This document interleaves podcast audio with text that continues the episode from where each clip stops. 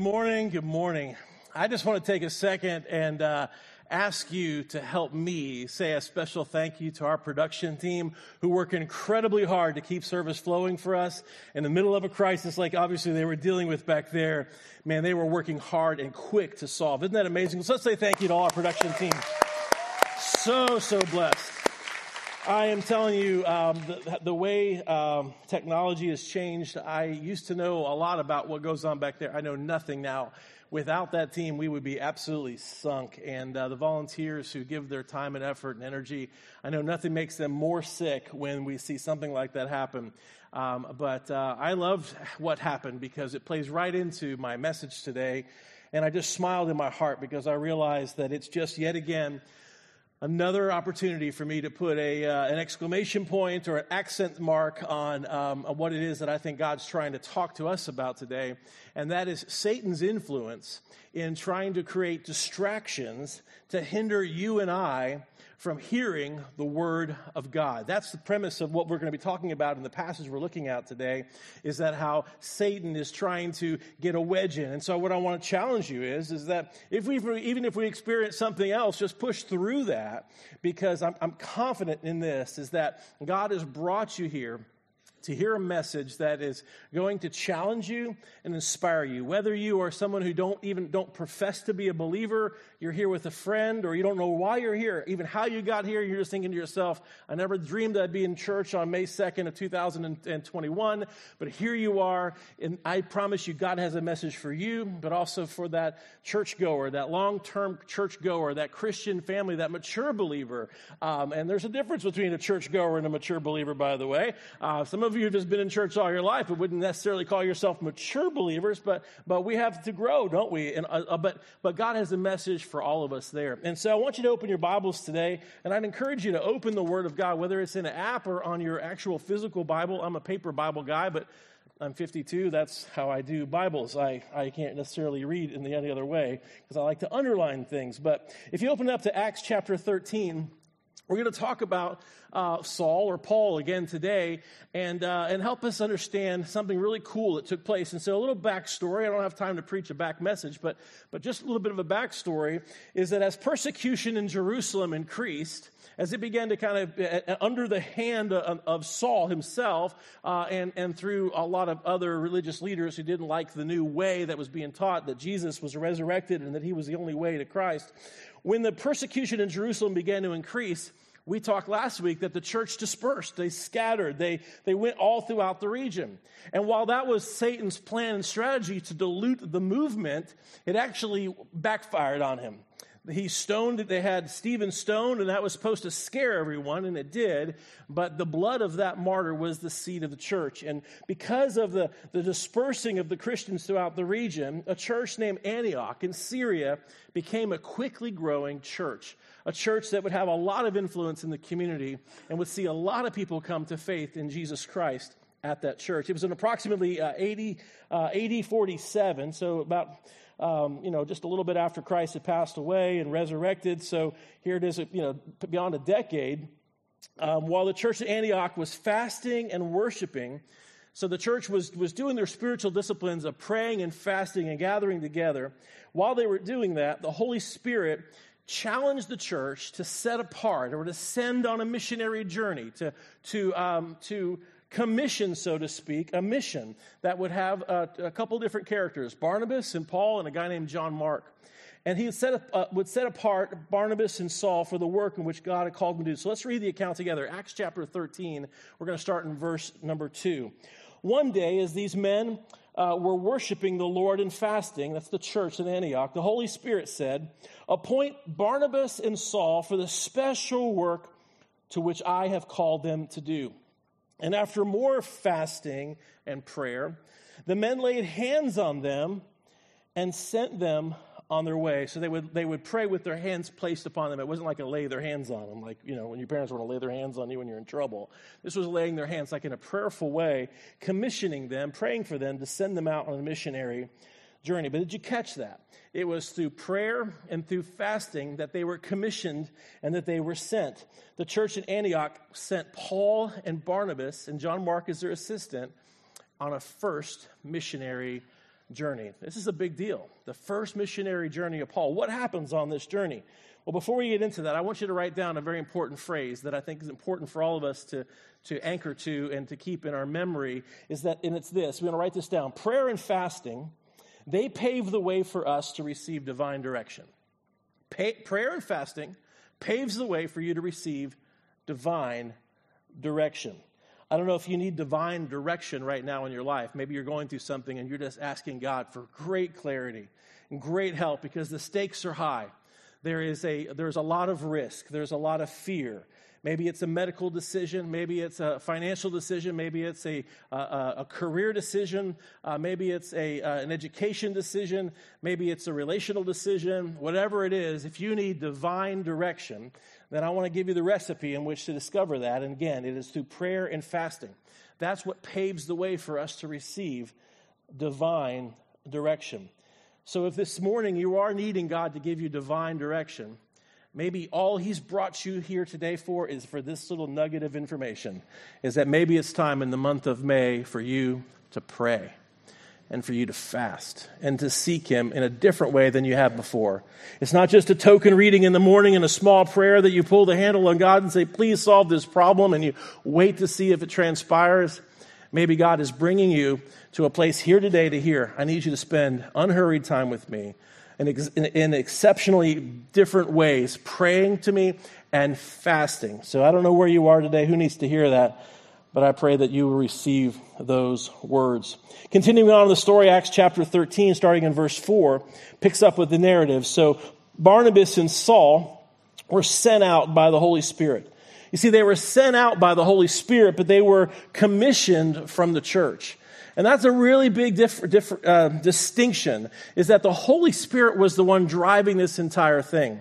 They were praying and fasting, and the church says we're supposed to reach out beyond our walls as a church and to establish and to send this message into a far reaching place that we don't have the, the position and, or the influence um, geographically or, um, or any other reason. We don't have the ability to do anything else except if we send some of our key people when church planting comes for North Point, when we begin to talk about planting church, a church together, once we can regroup from COVID and, and, and really have clarity by the Holy Spirit as to when that time is, there'll be a day that we have to send some of our best people, the Pauls and the Barnabases of the world, and say, all right, we're going to commission you and send you out.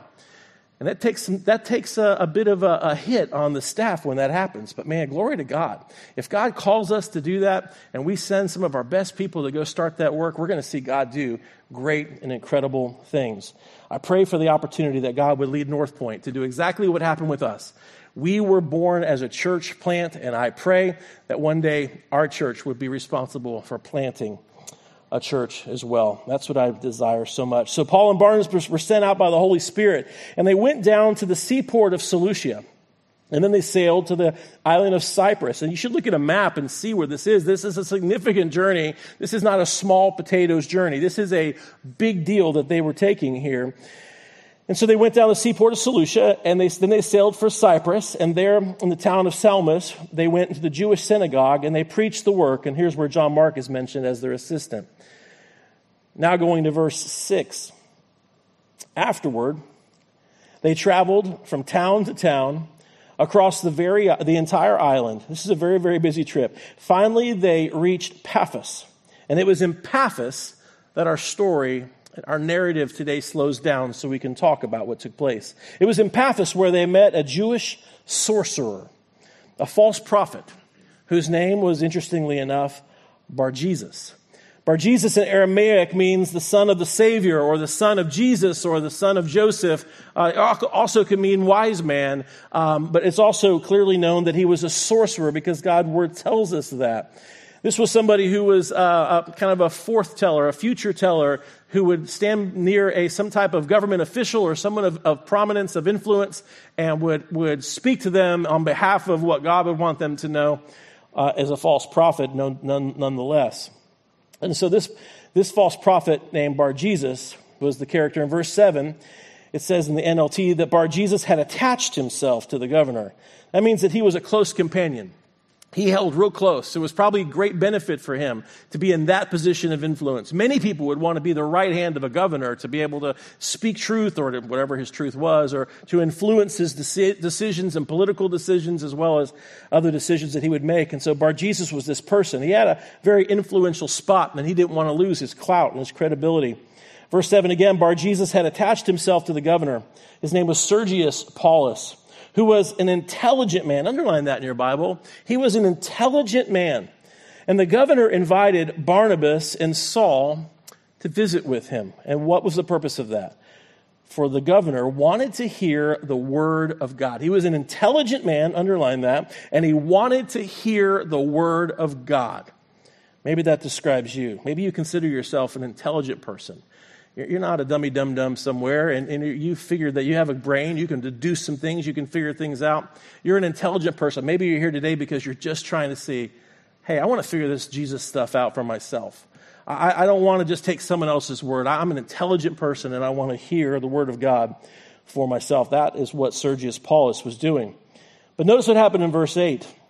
This is where the conflict comes in. But Elymas, the sorcerer, that was his Greek name. So Bar Jesus is synonymous with Elymas, just like Paul is synonymous with Saul. It was just another name for Paul. This was another name for Bar Jesus. So Bar Jesus, also known as Elymas, he was the sorcerer. It was his Greek name. And here's what it says in verse 8. But Elymas the sorcerer interfered or he interrupted and urged the governor to pay no attention to what Barnabas and Saul were saying. In fact, God's word says he was trying to keep the governor from believing. He was interrupting. He was, every time they would try to say something, he would refute it. He would try to, to knock down every claim that he would have. As they would talk about the resurrected Christ, he would say they stole the body. As they would talk about how, how Jesus is going to return again, he would talk about how foolish that was. When Jesus, when they talked about how he walked the earth and that you could see his hands and you could see his side and he was glorified, they're like, no, he was completely beaten to death. There's no way he could have had this glorious appearing and all these things. And so he would, he would just try to refute everything that Paul would try to be explaining. Paul was an incredible gifted communicator. And he had, the under, he had the ability to rightly divide God's word, but also to tell historically what took place. He had irrefutable proofs. And this intelligent man, Sergius Paulus, wanted to hear them. But this right hand man of his, this Bar Jesus, this sorcerer, this false prophet, who had a lot to lose if, if Paul and Barnabas could convince the governor of a, of a truth that Bar Jesus wouldn't speak of, he would lose his influence and his clout. And so there was personal motivation by Bar Jesus, but it wasn't just personal motivation as we're going to learn. There was actually something satanic happening, something demonic happening, where Satan was doing all he could. If you replace the end of that verse, verse 8, he was trying to keep the governor from believing. Believe that and understand that that was Satan doing that. Satan wanted to keep the governor from believing. So he was interrupting through Elymas. He was refuting through Elymas. He was insulting and he was mocking everything that was said. And as I read through this passage of scripture, and as I do in my own personal quiet time, if you take one of my classes, you'll know this about me, is that as I'm reading scripture, I try to read about one chapter a day. That's my personal goal. But very rarely will I ever complete a chapter because I'm waiting for that moment in my quiet time with God as I'm reading his word for something to basically leap off the page. Something accentuates, almost like there was a highlighter on it, but it wasn't highlighted and the words that he was an intelligent man and that he wanted to hear the word of God was just there. And I thought, man, there is the message for us. As much as I had other things I had planned to speak about, this was the thing that I think you need to hear today. He was an intelligent man. He wanted to hear the word of God. And this sorcerer, led by Satan, was doing all he could do to interfere and interrupt and distract the governor from paying attention to what Paul and Barnabas were saying. Do you see that distraction element? All he was trying to do is to keep him from being able to focus, to keep him from being able to hear, because he was afraid that if he heard, he would believe, because Paul and Barnabas were speaking the truth, and the sorcerer was doing his best to keep the governor from believing. The great commentator Matthew Henry would say these words regarding this passage. He would say Satan remains especially busy with people of great influence and power.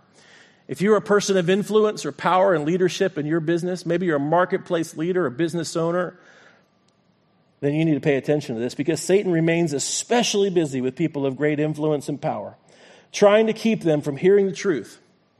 For their testimony, he knows, will influence many. I think it's interesting how on Paul's first missionary journey, Paul encounters opposition from Satan in this message. In fact, every time the gospel is preached, including right now in this room, Satan will plant stumbling blocks and distractions and have distractors or detractors like Bar Jesus in the paths of those who are seeking to understand the truth.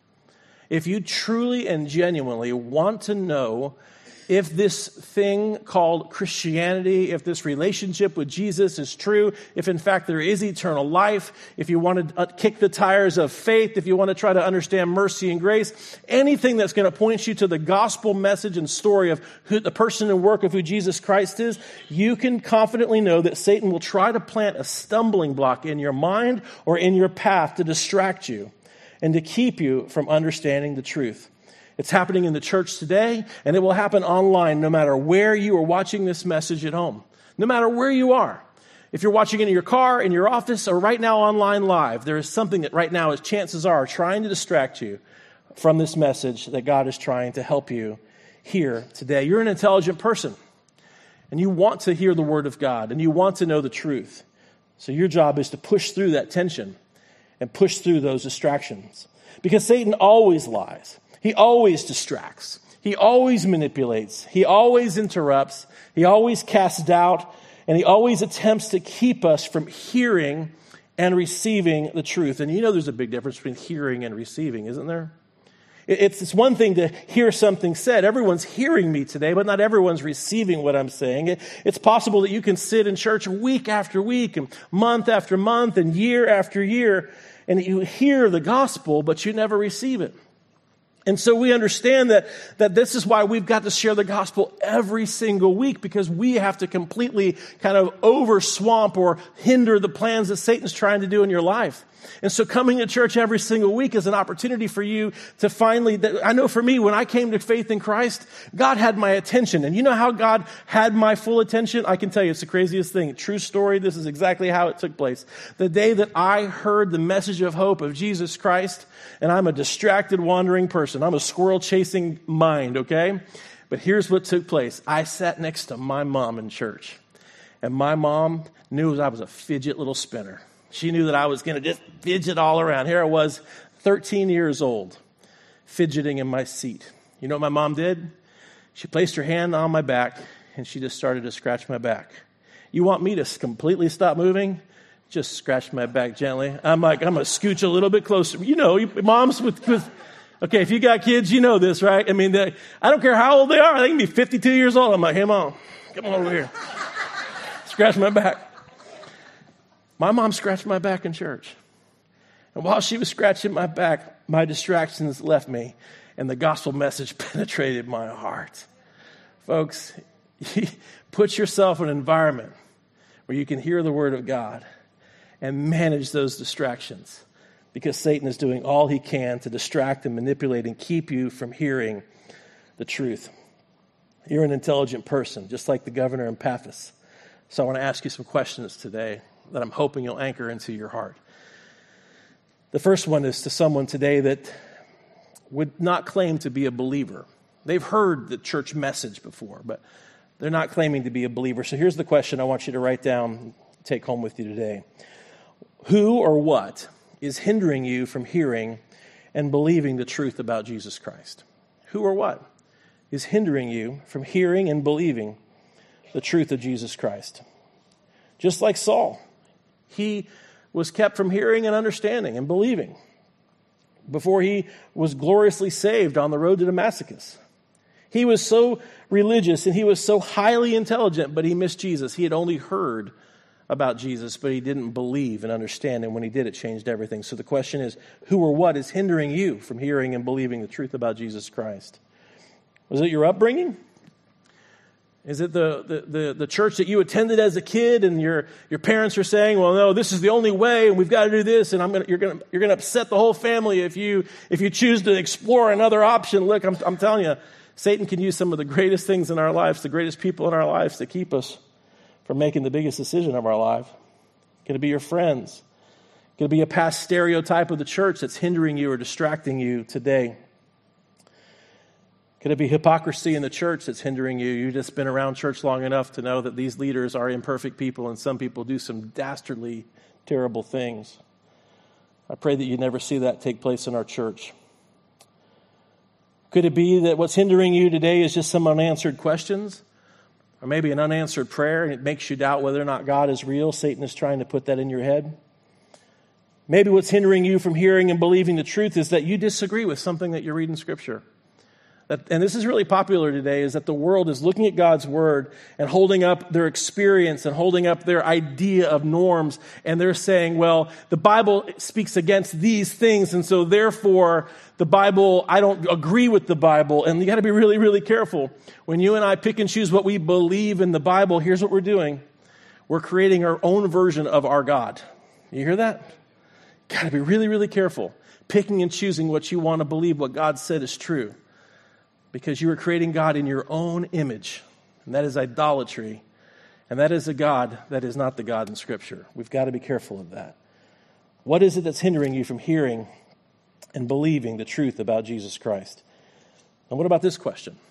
The first question I ask you is what is hindering you? Who or what is hindering you from believing? But the second question is subtly different. Who or what is keeping you from surrendering your life to Jesus Christ? Is it fear? Is it fear of the unknown? Is it fear of what your family might say? Is it fear of what I'm going to have to give up if I say yes to Jesus?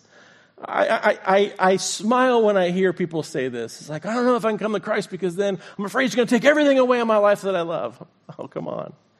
Your Heavenly Father knows you so well, and He has a plan for you, and a purpose for you, and a love for you. Here's what I can promise you that your Savior wants from you is that he wants you to have a great experience in his relationship. But he is going to change you. But he knows what you can handle and when you can handle it. Sometimes when people first come to faith in Christ, one of the first things he cleans up is the way we talk. Because it's easy for you. You've done it all your life. When you're around grandma, you don't cuss, but when you're at work, you're like this trash mouth, right? And he's like, you know what? Let's work on that. You already have a little filter. You know how to do this. So let me, let me help you with this one. God may have an addiction in your life that He wants to conquer, and maybe He works on some softer things in your life before He works on the bigger thing. But the sanctification process is beautiful. Yes, sometimes painful, but it is beautiful. Don't let what you think you have to give up keep you from surrendering your life to God. You're giving your life to a trustworthy person, a trustworthy, loving Savior who has great care in the way He handles the affairs of your life.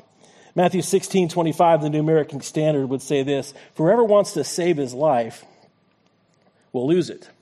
But whoever loses his life for my sake, well, then they'll find it. There is a bit of giving my life away.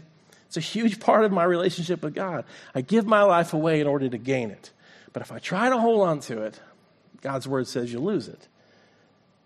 It's an interesting paradigm, but God's word teaches us it's true. You have to let go of your control to take, to take hold of God's control in your life. So, what about you? We've talked about our friends today that are trying to examine the faith and asking you what's keeping you and what's hindering you from believing. But I realize in our room, there's a lot of people here today that are believers. You've been Christians for a long time, you've been in church a long time. As I mentioned earlier, that some of you have been in church a long time, but you're not necessarily maturing in your faith and you kind of wonder, I guess I'll just keep going to church, but there's something wrong inside of you that says I'm not growing in my faith. And that led you before to change churches because I wasn't growing here, and so I'm just going to move somewhere else and hopefully grow there. Well, that problem will just continue to chase you down. The growing problem is your problem, not the church that you attend's problem. Because your relationship with God comes from your private time with Him. What happens here is we worship Him and we celebrate not everyone's going to like the, the music, or not everyone's going to like the, the preacher, or not everyone's going to like all the different elements. It's not against what Braden said in the beginning. We're not here to be consumers of that stuff. We're here to celebrate God when we come together, and He's called us together to be a body of believers. Church family, my question to you, for those that would consider yourself a believer, what's keeping you and what's distracting you from drawing close to God and hearing His voice in your life? if you feel like I'm not growing and I feel like I'm stuck in something and you're even questioning your own salvation, Did I not get it right? Do I not even know kind of what I'm doing here? There's something wrong, and you know it, but you're afraid to say it out loud. Who or what is distracting you from drawing close to God and hearing His voice in your life? That's a question that many of us in the room have to wrestle with. If, in fact, Satan is doing his best and working overtime to distract us and interrupt us and interfere with us receiving all the truths that God would like to speak into your life, then you have to know that every time that you sit down to read this book and to invite this book to transform your life, and when you would close your eyes and, and pray to the God in heaven and ask Him to, to change you and transform you and help you and to guide you and to be your forgiver and your leader, you have to know that every time that you and I sit down before God, we have to fight against an enemy who is keeping us from receiving that information. If you don't believe me, you are fooled. It's the very reason why you can read a passage of scripture and feel like, I don't know what I just read.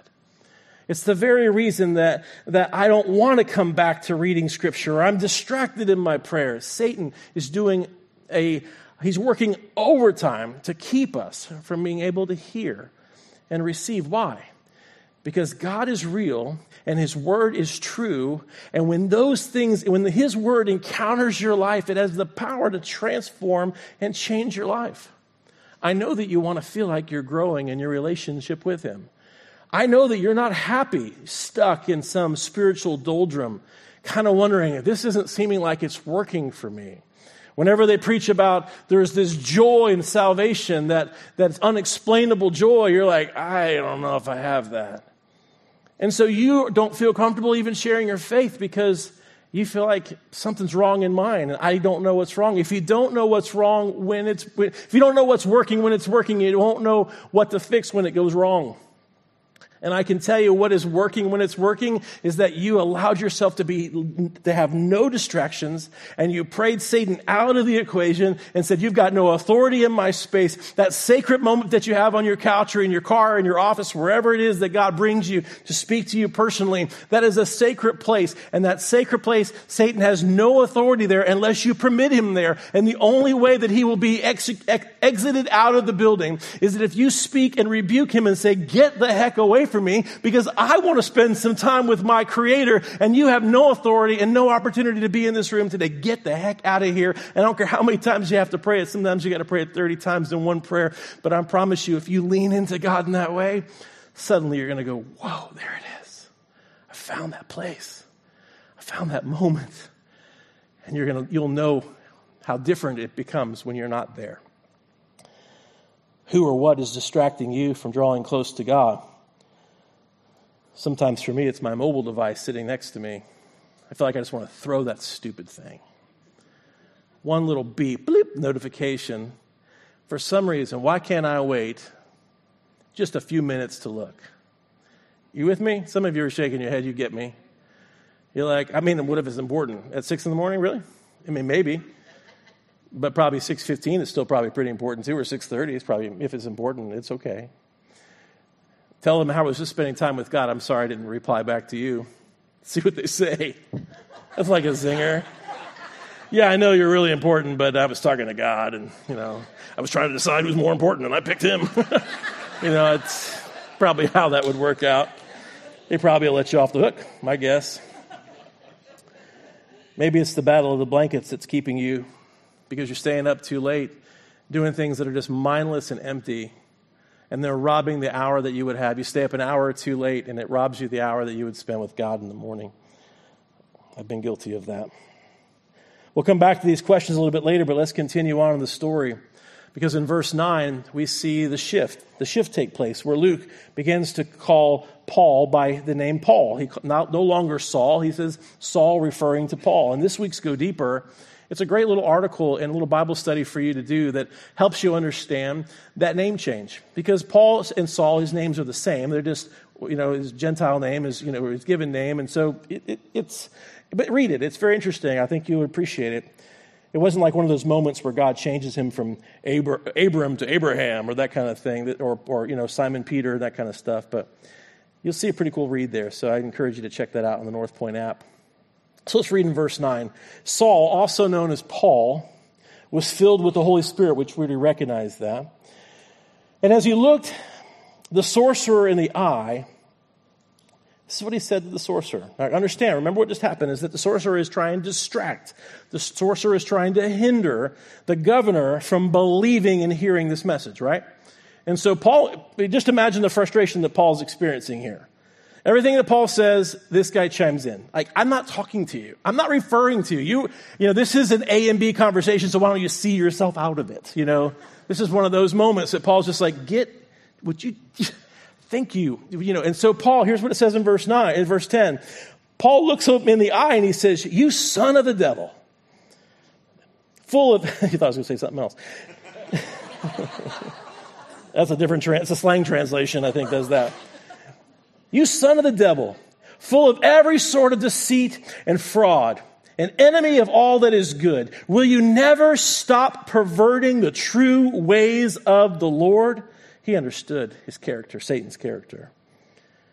It's an interesting wordplay that Paul would use here, and the wordplay would not be lost on the governor because Bar Jesus' name was called son of the Savior, son of Jesus, son of Joseph, a bunch of different iterations of that. And so when he would say, No, you're not son of anything, you're son of the devil, he's clearly pointing out that everything that he's doing is a distraction. And Paul had had enough. But Paul's words were not fueled by anger, although there was, I'm sure, righteous indignation and frustration with this person. But the word tells us that Paul was filled with the Holy Spirit in verse 9. That's an important thing to understand. Because when you're filled with the Holy Spirit, you have self control. And so Paul wasn't out of control when he just turned and like lashed out at this guy. He was speaking truth, calling it out, just like you need to do in your quiet time. To say, I know what you're up to, and you're just a son of the devil. You are, you are here to distract, and will you ever, ever stop perverting the ways of truth? Paul was operating under the power and the influence of the Holy Spirit. He wasn't using his own strength. And because of that, Paul gets to experience the most amazing of all human experiences the opportunity for him to perform a miracle. And so Paul's furious with this guy, I'm sure.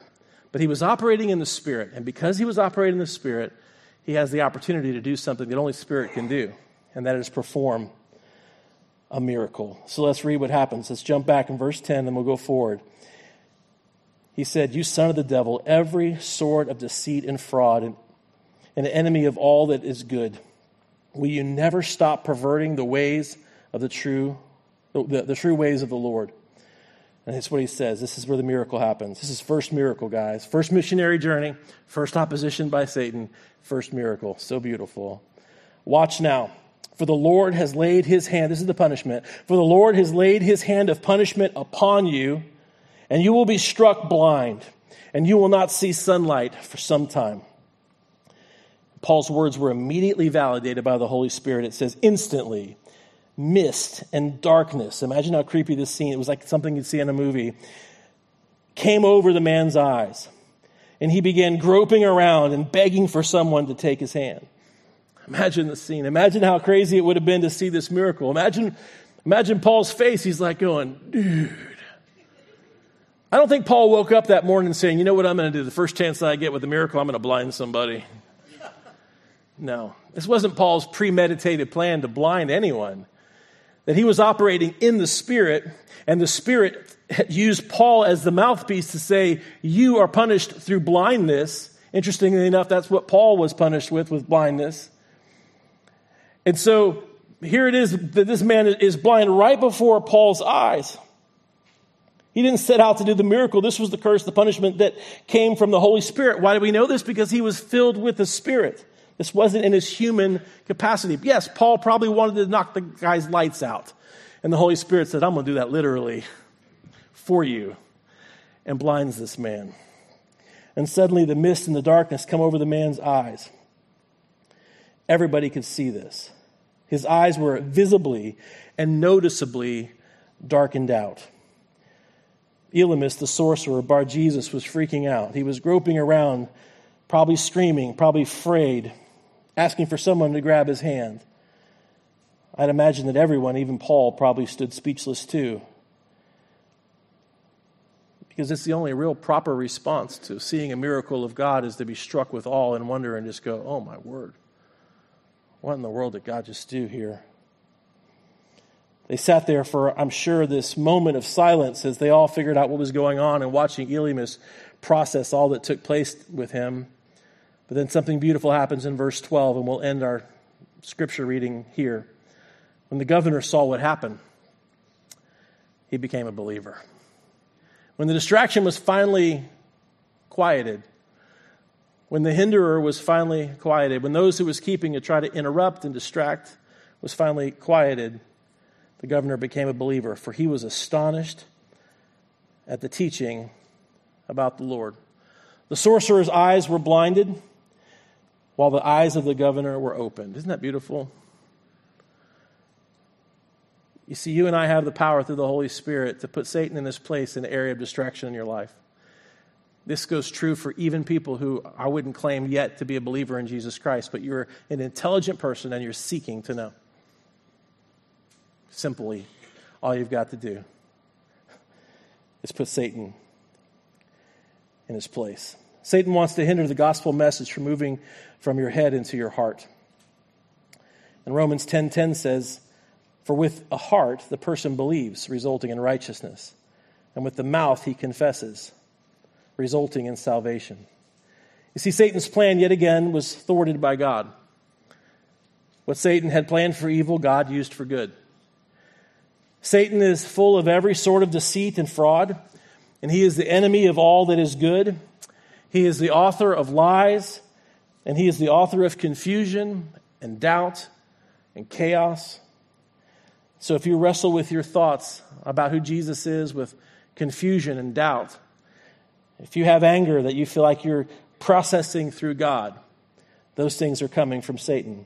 If you're doubting his love and his goodness and truth, understand that Satan is keeping you from recognizing the beauty of God's character and his love for you. Whatever is interfering with you from hearing the truth of God, you have to identify it. You have to eliminate it. You have to pray against it and you have to rebuke it. The time is now.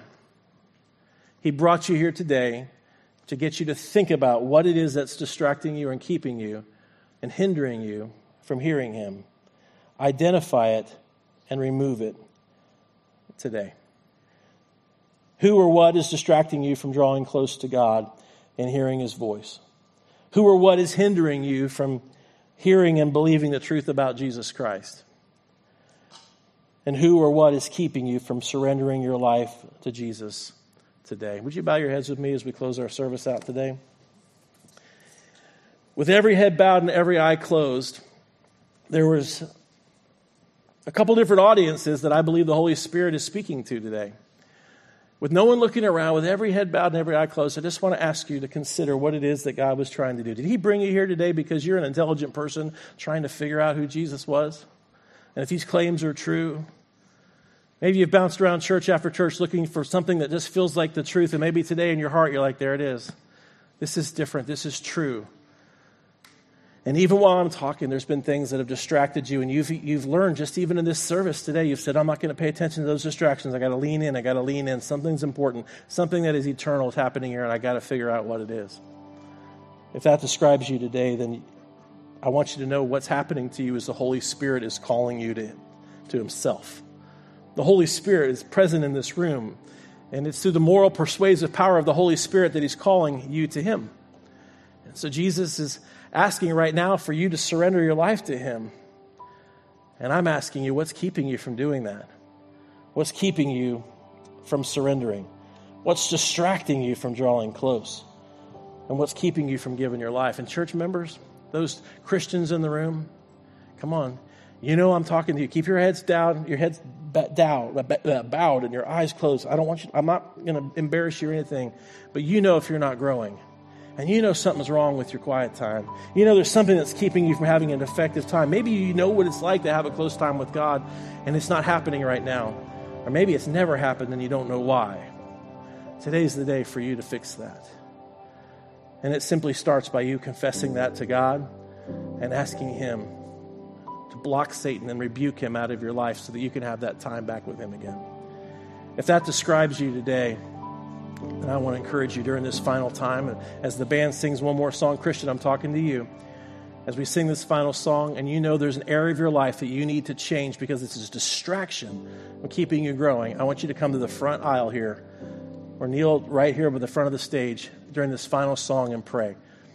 This is a private thing between you and God, but sometimes when you put your feet into motion, it'll make all the difference in the world about your dedication to doing that.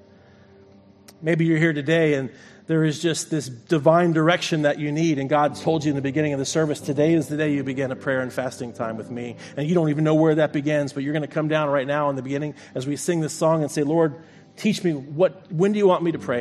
When, how do you want me to fast? I want to do it because I need your divine direction. And lastly, if you're here and you're still you're that person that don't, doesn't know where your faith lies i want to encourage you with every head bowed and every eye closed i want you to do something for me if you feel like god's been speaking to you today and you don't know for sure you're a believer here's what i want you to do. I want you to look up at me. No one's looking around but i just want you to look up at me. If you're here today and the holy spirit is oh, amen i see you. Is there anyone else? The Holy Spirit is working in your life, and you're like, I don't know what this is, but I'm trying to examine it, try to understand it. Is there anyone else? If that describes you today, I'm excited about your, your curiosity to know more. And I want to pray with you because you can right now in this moment receive Him as your Lord and Savior. And it's a prayer that you have to pray, but I'll give you some guided words in which to do that. And after I do that, I want to encourage you to come up here at the final song today, we'll have our elders across the stage. And we want to give to you some resources about how to take your next steps with God. But let me pray for you first. If you're here today and you want to make a decision to follow Jesus Christ, this is simply the conversation that you need to have in your own words with God. It would go something like this Father, you brought me here to church today, obviously, for a reason. And I can't for the life of me see any other way of truth than what I'm hearing today, Lord. There, there's something true about what I'm hearing. I don't know all the different nuances to what it is I'm understanding, but Lord, there's something that tells me that you are truth. And I want to know more about that. So, Lord, I want to put my faith in you.